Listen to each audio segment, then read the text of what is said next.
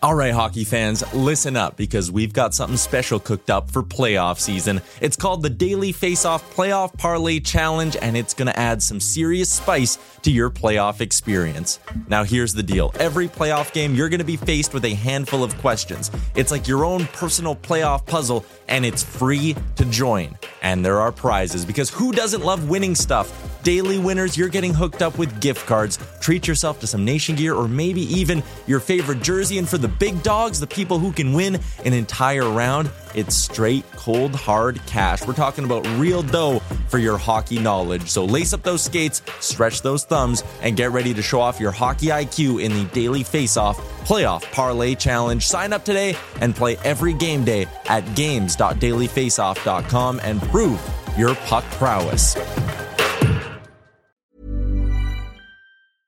I'm Sandra, and I'm just the professional your small business was looking for. But you didn't hire me because you didn't use LinkedIn jobs. LinkedIn has professionals you can't find anywhere else, including those who aren't actively looking for a new job but might be open to the perfect role, like me. In a given month, over 70% of LinkedIn users don't visit other leading job sites. So if you're not looking on LinkedIn, you'll miss out on great candidates like Sandra. Start hiring professionals like a professional. Post your free job on linkedin.com slash spoken today.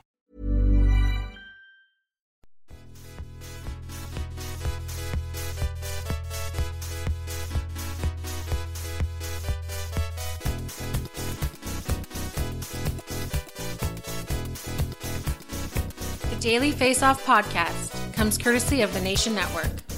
Here's your host, Brock Seguin, with Dylan D. Berthium and Michael Beebs Bondy. Welcome, ladies and gentlemen, to season nine, episode 24 of the DFO Fantasy Podcast.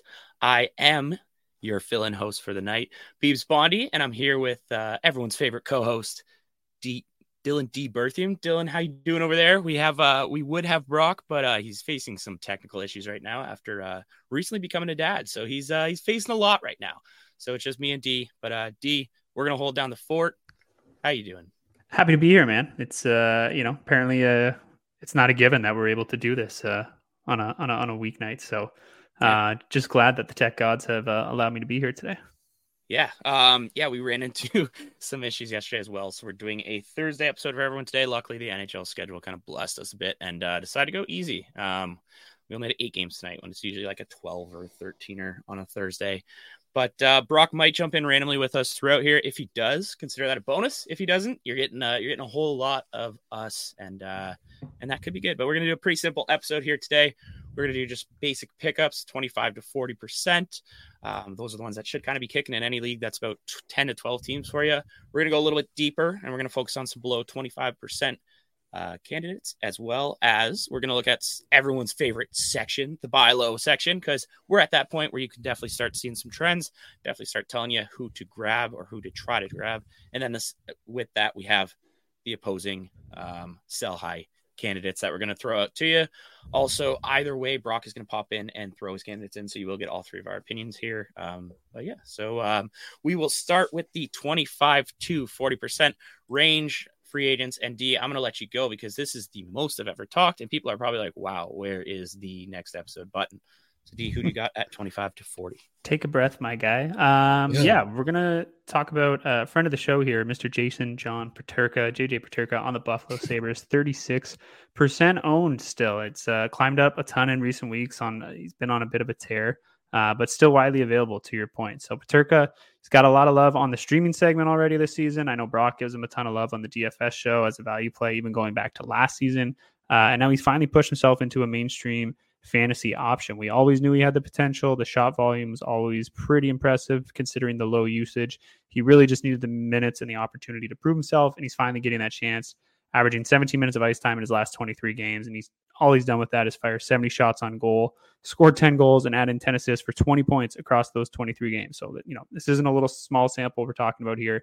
Uh, quarter of a season and then some that he has just been on a tear. So as I mentioned, the chances and the goals they're hard earned. He's averaging over three shots a game in that stretch. There are really no red flags in his underlying numbers. Shooting a very sustainable 14% on the year, and his on ice shooting percentage well within reason at 9.8%. Casey Mittelstadt has evolved his game enough to a point where I think you can feel comfortable whether Peterka is lined up on his wing Uh, obviously, has the possibility of moving up the lineup with Tage Thompson, uh, which would be exciting, or potentially just getting some uh, power time down the line with the power play unit. Uh, really just adds to that upside. So even you know Dylan Cozens, who is enduring a bit of a sophomore slump, could potentially move back up the lineup to play with Peterka. The two of them were super effective at five v five together last season. So the point being, Peterka has established himself as a major player for the Sabres this season, and the usage isn't going anywhere. They're a lot deeper down the middle than I think most people give them credit for. And because of that, I think you can feel good about opening up a long term roster spot for Peterka and playing him every single night, regardless of who he's lined up against. Truly, I think he's in the midst of a breakout season, still just 21 years old. So I think there's no doubt the best is yet to come. Really exciting player for the Buffalo Sabres. Yeah, I'm uh I, I'm I'm kind of mind blown that he's this low, especially how many keeper leagues people are in. At at 21 years old, we thought kind of like you mentioned, Dylan Cozens would be the guy in Buffalo this year, um, the guy to break out to take that next step forward, and it, has been Peterka. And as you mentioned, you know things haven't necessarily gone as planned in Buffalo. Tage Thompson hasn't had that start of the season. He obviously had the injury. Um, we've seen Alex Tuch's numbers go down a little bit. We've seen just everyone's kind of numbers go down from what we expected a jump, except for Peterka. So um, if you're in any league, I know I absolutely love this kid as well, and I'm jumping at the bit for him, and can't believe that I'm in three leagues that are in the 67% that that own or that doesn't. Anyways, he is owned in my leagues, and I am pissed. Um, but one player who wasn't owned in one of them that I managed to snag right before in the 25 to 40 range, currently on the IR. So that just is great. Um, but JT Compher out in Detroit, fully skated today in practice. Could have probably played tonight if uh, if they needed him to, but he will. He sat. He should be back this weekend. Compher is currently 28% owned. He has right wing and left wing eligibility. He is just a few games away from also getting center, so he can fill all three of your slots. He's got six goals, 13 assists for 19 points in 24 games so far. One thing that scares me, JT Compher only has 31 shots on goal in 24 games. I would rarely, rarely ever suggest someone who shoots this little on this show, especially in this kind of a juicy category. But Compher is just a different product this year for me. And we've seen some really positive signs in the last little bit that make me believe that he's a lot more than a 31 shot in 24 game guy. Um, in fact, Compher, as of late, um, in in the last four games, he has 11 shots while playing averaging 1852 time on ice. Uh, those are the kind of things that just you can't you can't have a one shot a game when you're playing that much ice. Um, he as much as I mentioned that he might be hurt, it really only seems like a maintenance injury, so it's kind of weird. They've been, they've been a little different about it. But when he does return, so does Dylan Larkin, and who they also thankfully uh, brought out today and said should be back next week. Um, when those both return, Patrick Kane is now in the lineup in Detroit. It's something that could definitely help JT Compher, who's a pass first guy, and he's proving that he can he can take a lot more of the load than I think maybe they a lot of us expected. Obviously, Detroit gave him that big five and a half million dollar contract during the offseason, and he's proven well for them. He's on pace for 65 points this year, even with those low shot totals for 65 points. Um, across an 82 game span, that would be 20 goals and 45 assists. If I can get that out of anyone on a roster in a 12 team, 10 team league, I'm going to be pretty excited about that. And that's his current pace, as I mentioned, without Patty Kane, without another top six forward, Robbie Fabbri, who's just been kind of a god as of late. The guy's scoring just beautiful goals. He's scoring every other game and he's healthy. Um, and with that, Detroit has a nice top six and one that I'm willing to kind of take a chance on here. If it doesn't work out, throw Compher back out to the Wolves, but he's close to a near point per game pace. And I do love that, knowing that he's also proven lately that he can play those 20 plus minutes a night. He was on a new team, as we all know, at the beginning of the year. Took him a bit to get going, clearly took him a bit to get shooting, as he only had 20 shots in his first 20 games, but now he looks a little bit more comfortable. If he can come back healthy, Larkin comes back healthy. I really like what we have here with uh, JT Compher, and I would love to add him again. You're going to get high level of assists. Goals might not be there, but um, at that point, you're okay with 45 to 50 assists from a guy that you grabbed 25 games in this season and can fill all positions. So just makes really good fill in. Plus, this guy hasn't been a minus plus minus in five years, including this year with Detroit. So um, that's something where he shouldn't really hurt you in other categories. You love to see 20 minutes of ice a, a game from a forward. It usually equals some pretty good things. And he's also likely to line up on the power play, which uh, is somewhere where he, he, he can excel. Would potentially be down the middle, which we've seen those kickback assists from centers. A lot of good things for Compher here. Um, I like him at this spot. But um, as mentioned, we are going to have Brock pop in with his 25 to 40%. And uh, Brock, who do you have for us? I've got Anders Lee of the New York Islanders left winger, 35% owned. Lee had an outrageously slow start to the season, posting just one goal and one assist in his first 15 games. He's been much better as of late, though, and it coincides with his bump up to the top line with Mathew Barzal and Bo Horvat. Lee has picked up seven points, five goals, two assists in his last 11 games, while averaging an impressive 3.0 shots per game. Most importantly, though, that line has been one of the very best in the NHL since he was promoted. They are averaging an absurd 4.3 expected goals for per 60, 42 scoring chances, and 20 high danger chances for per 60. So they have been absolutely on fire, and Lee should stay hot while he's on that line. Don't forget, this is a former 40 goal scorer and a 25 plus goal score six times in his career. Just 32 years of age. I don't think that Lee is quite over the hill yet. And while New York 1 is sizzling hot, I like Anders Lee at 35% owned. Thank you, Brock. And now we're going to jump down to the guys that might you might have to search for in your deeper leagues, um, or maybe you like these guys a little bit more than the ones we just suggested. Either way, these are your 25% and below fellas. Um, and there's still some juicy names here, but D, who do you have at 25 and below? Because you, I know, I know you have a friend of the show, and I love to hear the guy's name. So, so give it to us. Yeah, I'm going back to the well here with Matias Maccelli. Um, you know, I'm probably going to repeat myself a little bit because we've talked about him a few times this season. Uh, he showed us last year how good of a playmaker he can be. Uh, just nine percent owned, sorry, for, for the Arizona Coyotes. Uh, but yeah, 38 assists in 64 games last year. The issue was always the shot volume and the subsequent lack of goal production. He registered just 61 shots on goal in those 64 games. Sort of joked on the podcast earlier in the year that there were some reports at a training camp that he wanted to shoot the puck more this season, which was funny because it would have been hard to shoot the puck any less than he did last year. But it is finally coming to fruition. Uh, certainly been a change in approach for Maccelli this year, and he looks a lot more confident firing the biscuit. And it's coincided with a bump in ice time as well. So over his last 12 games, he's registered 33 shots on goal uh, which is over half the total he registered last year if you're following along, just under three per game while playing over 18 minutes a night. He's picked up three goals and seven assists in that span.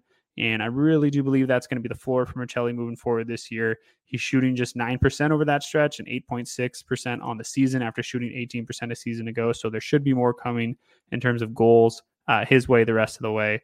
And I do expect him to flirt with a point per game from here on out. I, I, think he's that talented. He's getting the minutes. And like I said, he's firing the puck on net now as well. So we know the assists are going to be there. He's got 16 in 28 games on the season. It would be great to see him sneak onto that top line with either Keller or Schmaltz at some point. Uh, but he's formed some undeniable chemistry with Nick Bjugstad and Lawson Crouse at 5v5. They're creating a ton of chances, over 35 scoring chances, and 17 high danger chances per 60, which is just elite numbers. Uh, and as I mentioned, their ice time only continues to rise.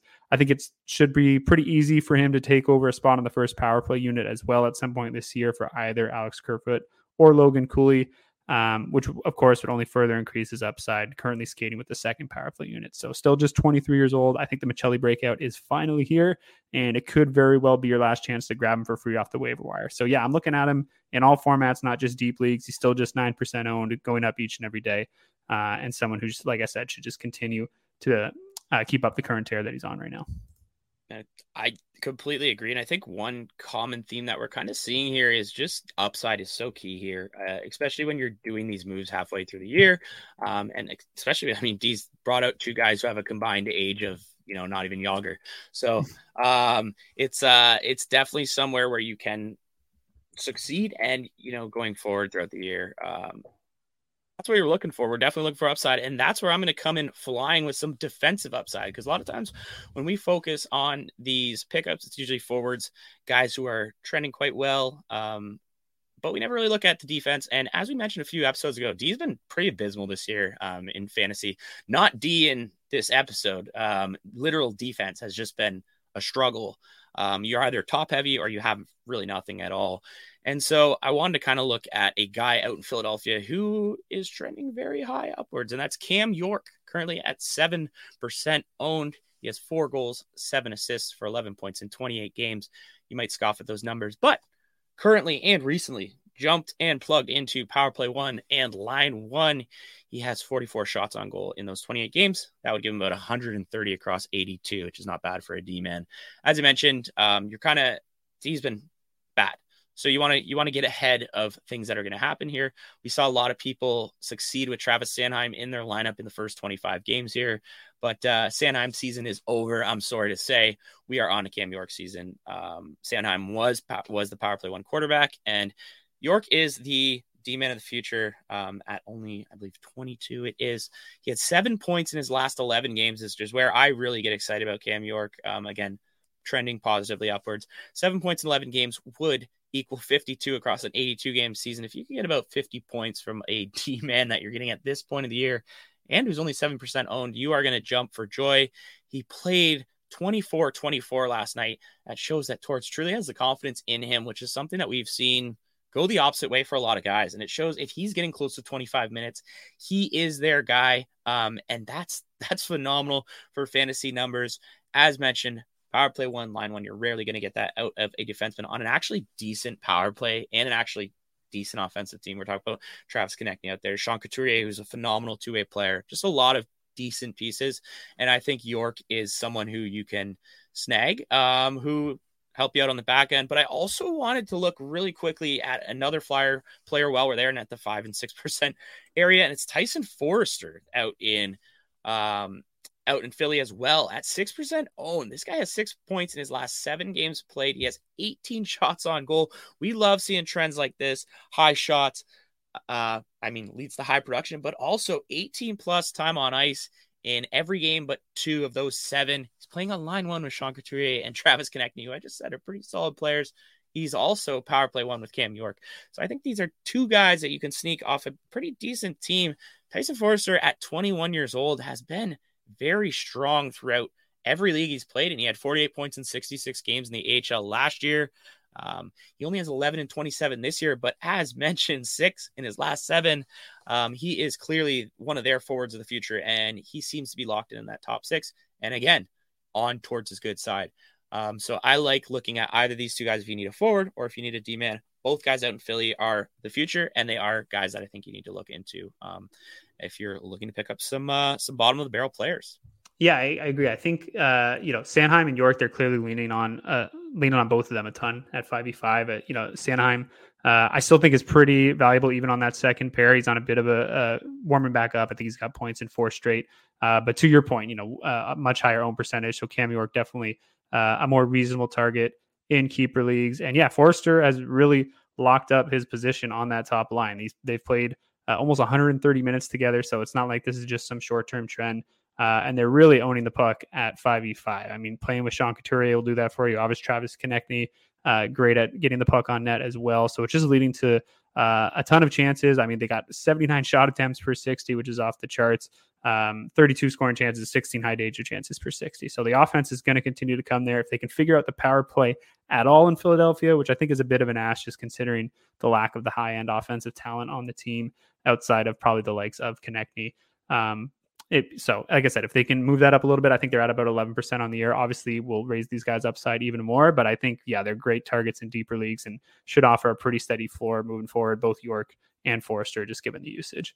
Uh, but we could throw it over to Brock now and see who he's looking at in deeper leagues. Give me Gabe Vilardi, center left wing eligible for the Winnipeg Jets at just 15% owned. Vilardi is someone that I've been talking about since the preseason, and I believe if we if we rewind the tape, I actually said that he's going to have a better fantasy season than Pierre Luc Dubois. At least I wouldn't be surprised. And here we are.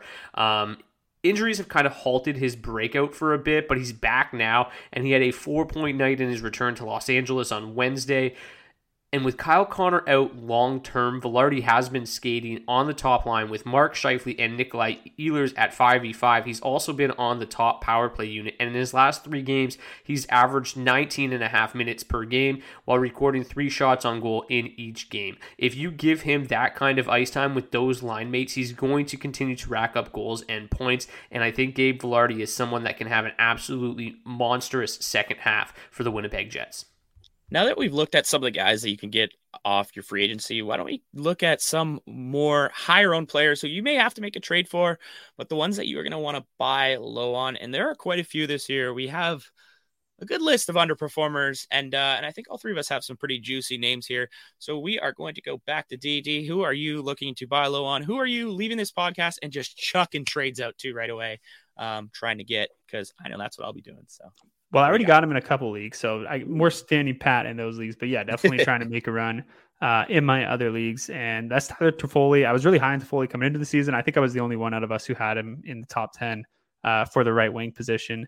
Um, and I just thought he, you know, really had a, a, breakout season last year that was more the result of him just finally getting the ice time that he deserves as much as anything else and moved into even a better situation this year. And that hasn't changed. There's really not a whole lot of depth to this selection in terms of picking Toffoli as a buy low. I really didn't think that we were going to get to have this conversation after the hot start that he had. Uh, but he's on a bit of a cold streak, and now is definitely the time to to buy low because, like I said, it's probably not going to happen again given the usage and his shot production and the opportunity that he finds himself in. He's a great player with a knack of getting the puck on net, playing in a fantastic situation uh, that really is just on an unfathomable cold streak. He's like I said, it was off to a red hot start to the season. He's gone pointless in his last six games now uh, despite the fact that the Devils have been scoring a lot of goals and his line has been scoring a lot of goals over that stretch. So I really do think that this is the only time all season that we're going to get a chance to acquire him for below market value. Uh, I think it's kind of this cold streak has gone on long enough that maybe some of the uh, less experienced owners might have just seen that hot start as kind of a flash in the pan, but he is still glued to the hip of Jack Hughes at 5v5 right now, which obviously is one of the best places that you can find yourself in fantasy hockey. Shouldn't have to tell you that the two of them dominate their opponents at even strength, and they usually have a pretty strong running mate with them as well, given the depth of the Devils' top six. Andre Palat's really the only member of that top six who doesn't really get your mouth watering, and he tends to find himself playing more with Nico Hischier, uh, Nico Hischier than Jack Hughes and Toffoli. So right now it's Timo Meier on that third spot on the top line. They've spent a good chunk of, a good chunk of time together this season, uh, and they've also played a bunch with Jesper Bratt as well. So, uh, like I said, you can't go wrong with either of those third additions, and cannot beat Jack Hughes as your centerman. Uh, and of course, yeah, playing alongside Hughes and the rest of New Jersey's big boys on the top power play unit as well. He was on pace to build on his 73 point campaign from a year ago and was enjoying his most productive season to date prior to this little cold streak. So I promise he was going to be back to that level of production sooner than later. The Devils are off until Saturday as well, which is nice because a lot of times when we talk about some buy candidates, uh, they tend to go off for a hat trick in, in the middle of the episode. So you got a couple of days here to try and get a deal done before Toffoli even gets a chance to remind his owners of how good he can be. So I project him to be right around a point per game from uh, moving forward with a ton of goals as well. I'd expect that to be pretty evenly split between goals and assists. So yeah, someone who, like I said, I didn't think we'd get a chance to talk about him on a buy low segment this year after the hot start he's on. Uh, but a six game point in the streak that'll frustrate any manager. Uh, so definitely the time to try and jump the gun on Toffoli.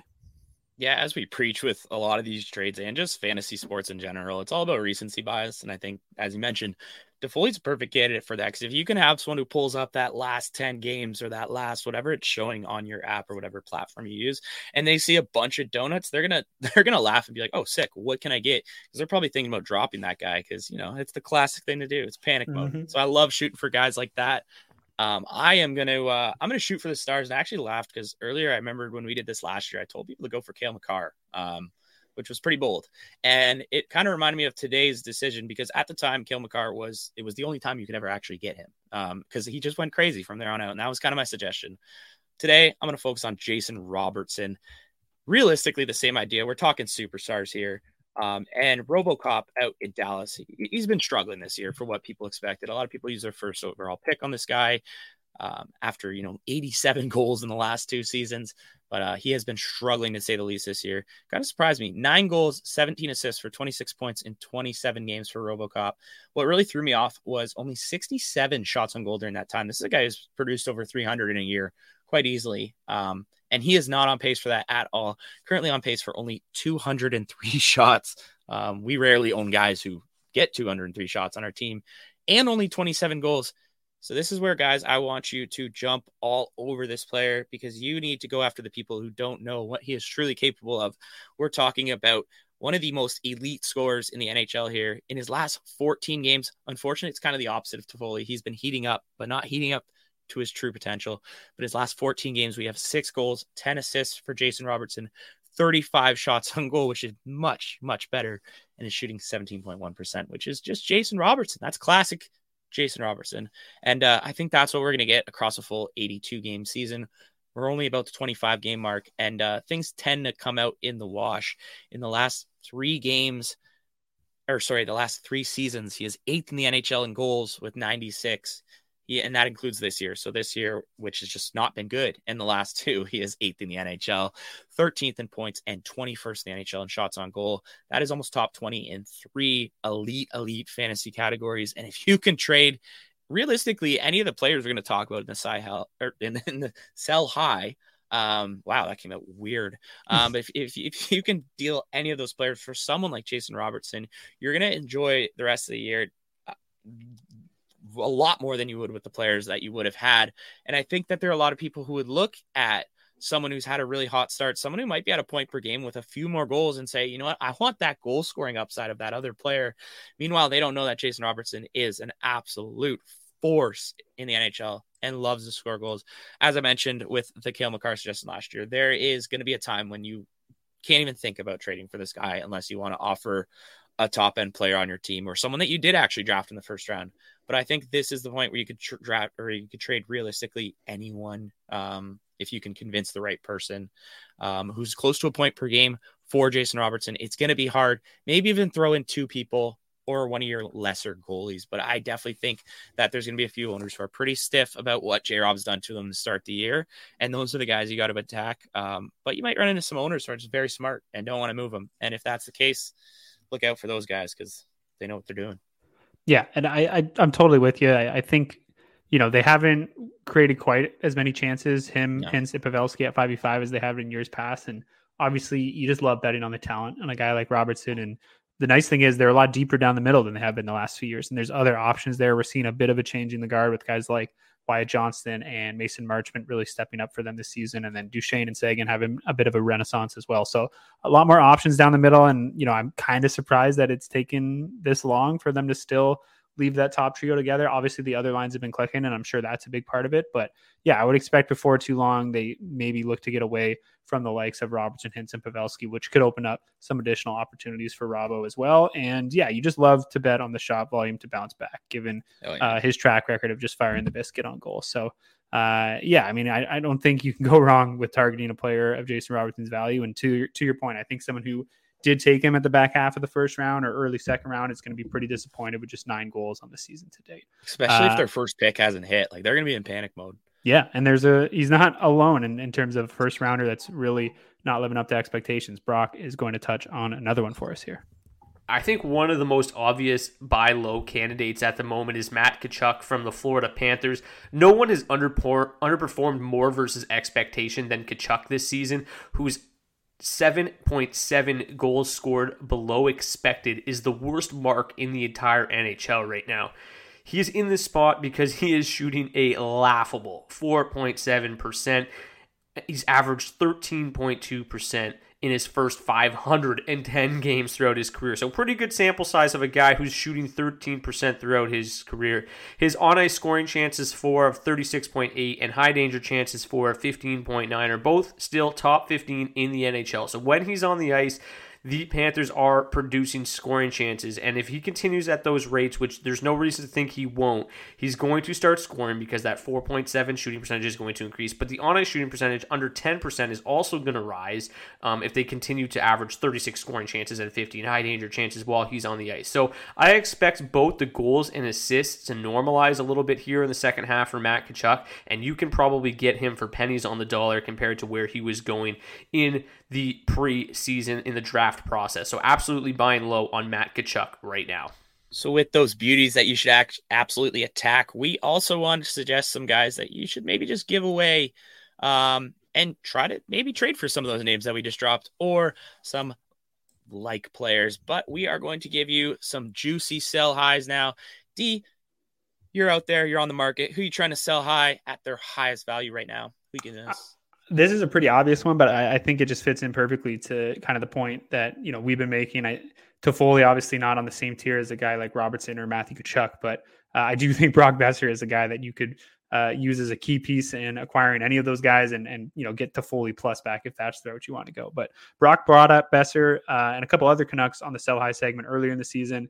Uh, which I didn't disagree with it just in terms of the way that they had put that production up to date. Uh, but I did express a little bit of caution because while I, you know, obviously agree that that level of production and the way they were achieving it was unsustainable, it really did seem like this team had just reached a whole nother level offensively this year.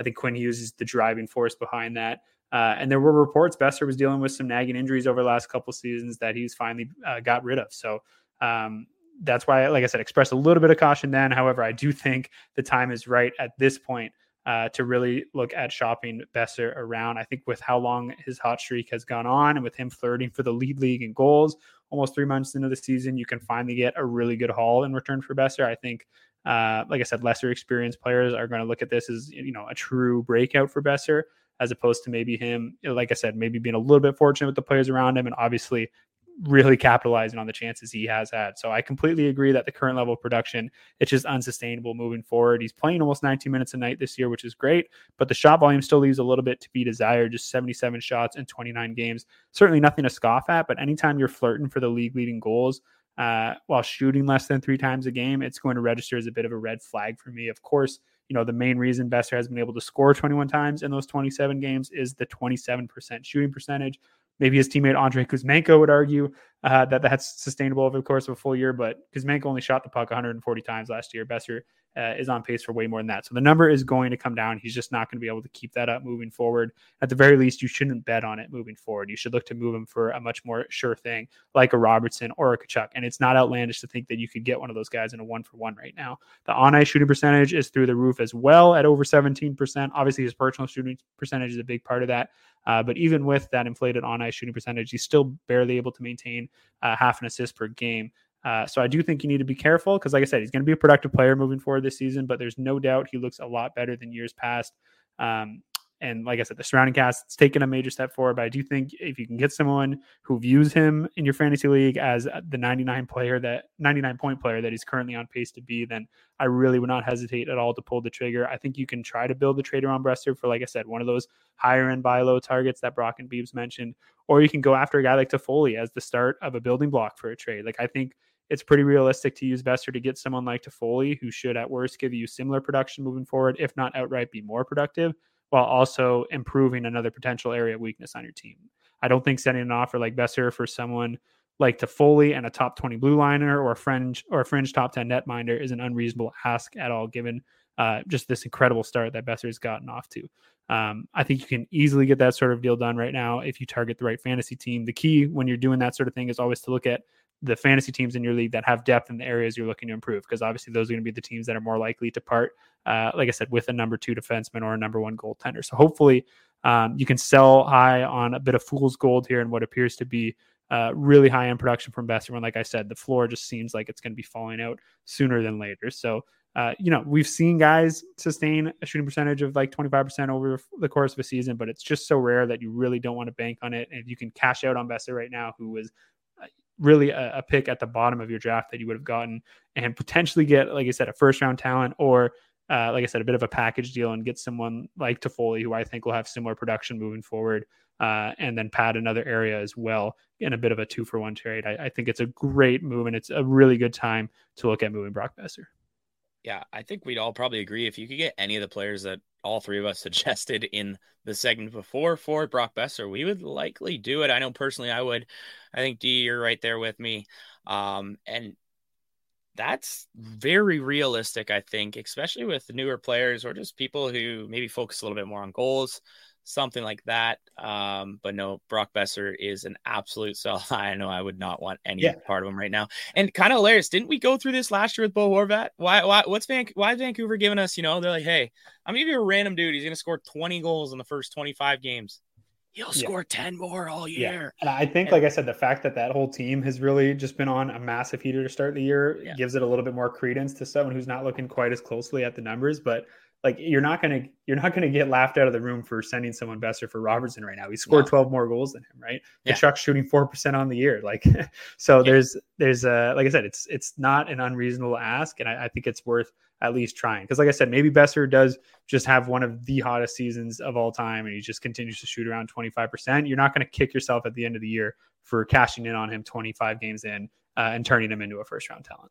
Yeah, that's an oh darn if it does happen and you're still getting something. It's not like you're getting trash and exactly. There's really like there's no there's no way to lose there. Whereas obviously otherwise Boeser could just fall right back down to earth. Who you got yeah. for us though, Beebs? But no, if we're gonna talk about a 12 goal difference between um, Jason Robertson and uh, and Brock Boeser, I gotta mention someone who basically just averages 12 goals a year. but it's on fire this year, and it's William Karlsson out in Vegas. That's the Wild Bill. This guy only has 72 shots in 30 games, but it's led to some pretty decent production 13 goals, 15 assists for 28 points in 30 games played. He's a plus 11. Um, but again, only 17 or 72 shots on goal. He's on pace for his best season since his 78 point breakout season with Vegas in 2017 18. Um, this year, he's on pace for 35 and a half goals, 41 assists for 76 and a half points in 82 games. But that would be while getting only 196 shots. Um, that's something that does not happen. We, re- again, unless you're Kuzmenko, um, but we rarely see someone put up 30 to mid 30s production off less than 200 shots on goal. He is shooting an insane 18.1%. It's one of the glaring indicators we always attack on a sell high. Um, but at 18.1%, if you take his last two years shooting percentages, you slam them together, he's not even at 18.1%. That's 10% more than he shot last year. Um, He's not playing more minutes than he has in previous seasons. And uh, he's never actually once had more than 200 shots in a season. That's very scary for a guy who's not breaking out this year. I will tell you that. It's uh it, it's just a heater. That's what we love to call it. He's got eight power play points. That's good enough for half of his career high, which he's gotten only double digits a few times in his career. So he's not necessarily a power play killer. This guy also currently playing on the third line in Vegas. He's on power play one center but there's a couple other names there. Jack Eichel at any time could step in between the dot. Chandler Stephenson at any time could step between the dot if someone happens to come back like Shea Theodore, who's uh, gonna need to be placed on a power play. And um, this is a team where I just this is a guy I think you can trade right now, and you can convince a lot of people. Again, we're we're telling you to, to attack the noobs, attack the people who, you know, who, who cares? It's fantasy sports. Be be a savage. Um, yeah, but this is someone where I think you can convince them. You know, William Karlsson's on the wagon. That is the Vegas Golden Knights. He is the power play one center. He did it a few years ago. He almost had a point per game. But something that's kind of hilarious is this guy really hasn't had much success in the last couple seasons. He's only averaged 40 points, or I'm sorry, in the last four years, he's averaging just over 40, 43 points and 13 and a half goals. Uh, he's already, may I remind you, at 13 goals this year. So to say that it is a heater is an understatement. Obviously, going to pass those totals of previous years, but um, things always come out. Things always average out, and that's what we're going to see happen here. Vegas, obviously, hot start, but it's someone that I think you might be looking to drop in maybe 20, 20 games if he's not on that power play one, because again, third line. So if you could trade him now for anyone who's going to be locked in on their power play one, anyone who might have a little bit more upside, who's proven in the last couple of years that they can at least get more than 13 goals and 43 points. I think that's the play, and I think he has a lot of value right now. Um, in uh, in one of our leagues, D, one that we play with Brock, he was actually in the top 100 player rankings, so I kind of stood out to me here, and I think a lot of people do tend to look at those and you know compare with stuff like that. And if you can throw a guy who's in the top 100 at someone for someone who's underperforming, absolutely do it. Oh, did I mention his third line wingers are Paul Cotter and Michael Amadio? What are we doing here?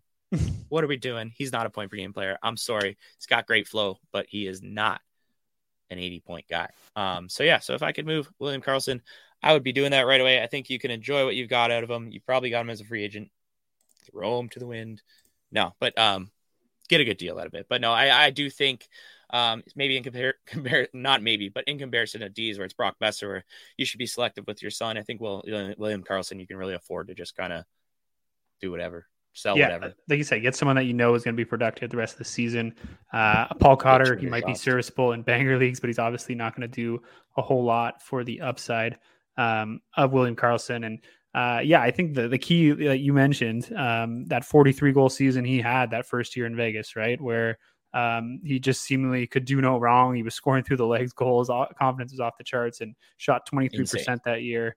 Uh, and like you said, the shooting percentage just fallen off a cliff after that. And it's worth noting, like his usage nowhere close to what it was um, that season when he was getting uh, that heavy role, that top top line with Marchessault and Reilly Smith, that that, that all just enjoying career seasons at the same time. So uh, yeah, I, I, think you could probably convince someone that it's just you know he's back, he's repeating what he fi- finally repeating what he did in that first year in Vegas. When I agree with you, it really doesn't seem to be the case at all. I think he's been pretty fortunate. He's a good player for sure, but I you yeah. know I think the fact that that team is so much deeper now just makes the you know that outcome way more unlikely. And uh, I agree, someone that's uh, definitely worth shopping around right now. Yeah, and and at this point, and and what we're looking at is realistically just we don't care about the last 30. We care about the next 52. Um, and that's kind of kind of what we're looking at here with William Karlsson. And if uh, and if you get 25 in the next 52 out of them, you don't even want that on your roster. So love to move it. But Brock, you also have someone who uh, is nice and juicy, someone who's a little bit overperforming right now, someone you might want to move on with and uh, and get some value for it. Well, the iron is hot. Who you got, Brock? And my sell high is Ryan O'Reilly of the Nashville Predators. O'Reilly has been a great story this season, uh, but he's a player that you can turn from a waiver wire pickup into a legit asset. I don't know if you're actually going to get a whole lot for Ryan O'Reilly straight up, but his numbers make him a perfect complementary piece to throw into a trade at the moment. He has 12 goals, 11 assists for 23 points in 29 games this season, but there are red flags. Firstly, he's shooting 17.4%, which is about 6% higher than his career average. Um, but he also has one of the highest percentage of secondary assists in the entire NHL. 73% of his helpers have been secondary assists, which aren't usually a sign of future assists. So just three primary helpers so far this season makes me a little bit nervous. Like I said, he's been a great story. I do think that the Predators will, will continue to have some success in the second half of the season. I think O'Reilly will be fine, but I think you can really add him as a cherry on top of a trade and bring in a legitimate fantasy asset. And now for the Betway bets of the day. If you're going to bet, you got to bet on Betway. Please play responsibly. Ontario only must be 19 years of age or older. This evening, I really like the Carolina Hurricanes at minus 155. Um, this is already about 37 cents off the open, which is just insane. Um, the Hurricanes are playing really well their last couple. They they lost four in a row during a really tough road trip. They had a players only meeting, and now they've had back to back dominant performances over the Senators and the Red Wings. This is still a team that's playing at an elite level, just weren't really getting the goaltending they probably needed. And tonight, their opponent, the Nashville Predators, have been really, really reliant on the power play so far this season. The Predators are 27th in the NHL in 5v5 goal scoring, and Carolina has been one of the best penalty kill units in the NHL, especially as of late. They have not given up a power play goal in their last seven games, killing off 20 straight penalties. So I love the Hurricanes, my best bet of the day at minus 155. But I also like the San Jose Sharks at plus 171. Arizona has been absolutely murdered in their last two games. They will not have Sean Durzi in this game, and Nick Schmaltz is a game time decision. They really only have one line doing anything right now, and that's their second line. The top line, Clayton Keller, Nick Schmaltz, has not been the same, had not been able to generate quite as much without Barrett Hayton, and obviously, if Schmaltz is unavailable for this game, that will make matters even worse. Meanwhile, the San Jose Sharks have been on fire on the power play, and the Arizona penalty kill is around league average. So, you know, I, I, think that the market's probably a little high on Arizona given the heater they went on um, in the last couple of weeks. But a lot of those games they ran uh, really hot in terms of PDO, high shooting percentage, and also really good goaltending from Connor Ingram. That's probably largely unsustainable. So, like I said, I think they're a little inflated in the market right now, and San Jose is still not getting a ton of respect. So, as the Coyotes kind of come back to earth, they also have injuries starting to mount. I do not mind the San Jose Sharks at plus 171. And also, the Anaheim Ducks are kind of interesting in New York tonight. I'm not making them an absolute surefire bet right now, but it's a line that I'm going to continue. Ryan Reynolds here from Mint Mobile. With the price of just about everything going up during inflation, we thought we'd bring our prices down. So to help us, we brought in a reverse auctioneer, which is apparently a thing. Mint Mobile unlimited premium wireless. Ready to get 30, 30, bit to get 30, bit to get 20, 20, 20, bit to get 20, 20, bit to get 15, 15, 15, 15 just 15 bucks a month. So, Give it a try at mintmobile.com/switch. slash $45 up front for 3 months plus taxes and fees. Promo rate for new customers for limited time. Unlimited more than 40 gigabytes per month slows. Full terms at mintmobile.com. Hiring for your small business? If you're not looking for professionals on LinkedIn, you're looking in the wrong place. That's like looking for your car keys in a fish tank. LinkedIn helps you hire professionals you can't find anywhere else, even those who aren't actively searching for a new job but might be open to the perfect role. In a given month, over 70% of LinkedIn users don't even visit other leading job sites. So start looking in the right place. With LinkedIn, you can hire professionals like a professional. Post your free job on linkedin.com slash spoken today. There's never been a faster or easier way to start your weight loss journey than with PlushCare. PlushCare accepts most insurance plans and gives you online access to board-certified physicians who can prescribe FDA-approved weight loss medications like Wegovy and Zepbound for those who qualify.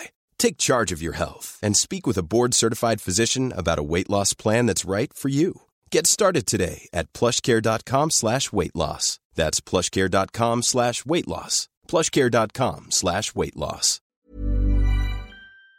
To monitor throughout the day, and if it gets up towards plus 270, plus 275, even plus 280, if it gets you know carried away, um, then I do think the Ducks are a pretty solid bet there as well as massive underdogs in New York. And that's it for the Betway bets of the day presented to you by Betway. If you're going to place a bet, bet on Betway. Ontario only. Must be 19 years of age or older.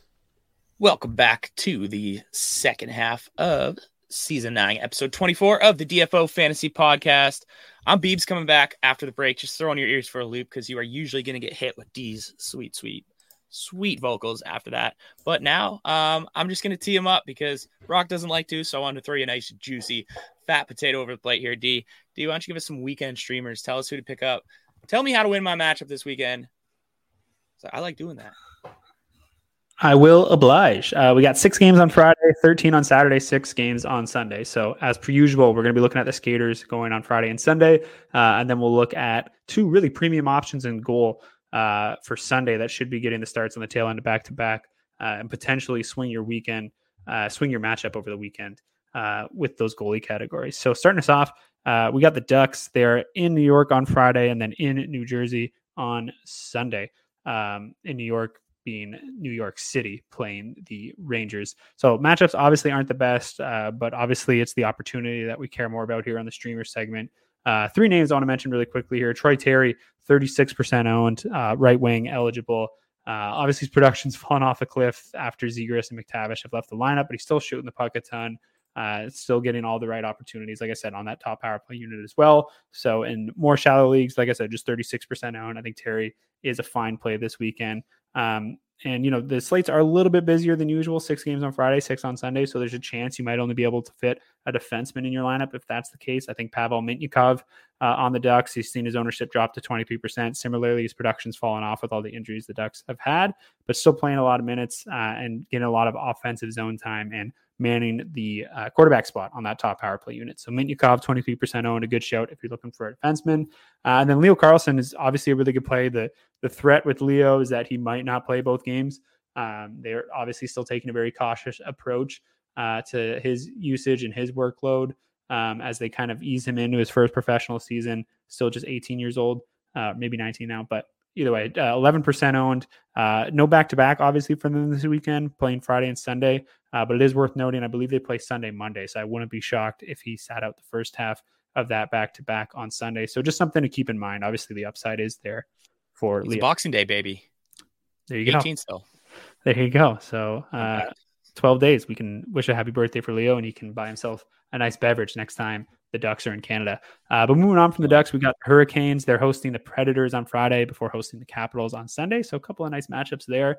Um, unfortunately, the Hurricanes, you know, like a lot of the good teams, you're not going to really find any of their major players on the waiver wire.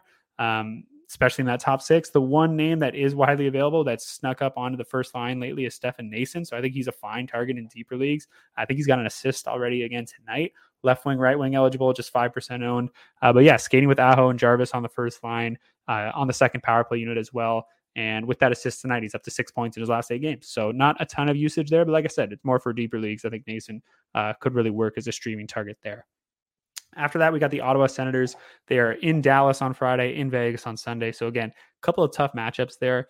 Um, obviously, all their big boys, you're not really going to find even a Claude Giroux on the wire. Uh, not going to find Tarasenko in most leagues, and obviously not going to find a Tkachuk or Stützle. But who you will find is their first line center, as well as being on the top power play unit. Josh Norris, just 32% owned, centering Tkachuk and Giroux on that first line. And like I said, skating with the top power play unit as well. So Norris still kind of getting his legs under him, it seems, but he's looked better of late uh, and a fine option this weekend.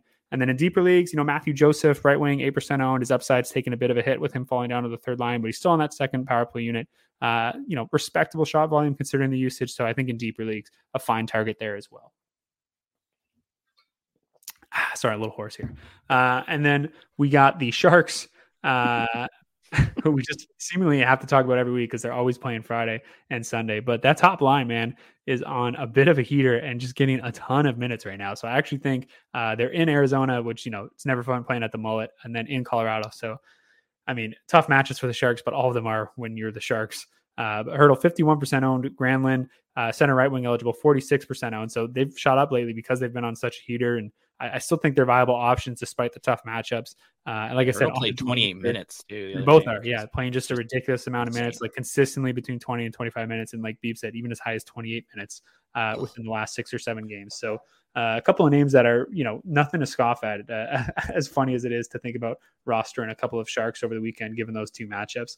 Uh, and then in deeper leagues, again, I'm, I'm going to probably lean to some of the names I've already mentioned. Probably Stefan Noesen would be above these two guys, but William Eklund, center left wing, 5% owned, and uh, Fabian Zetterlund, again, back to back weeks. Zetterlund's getting a shout out.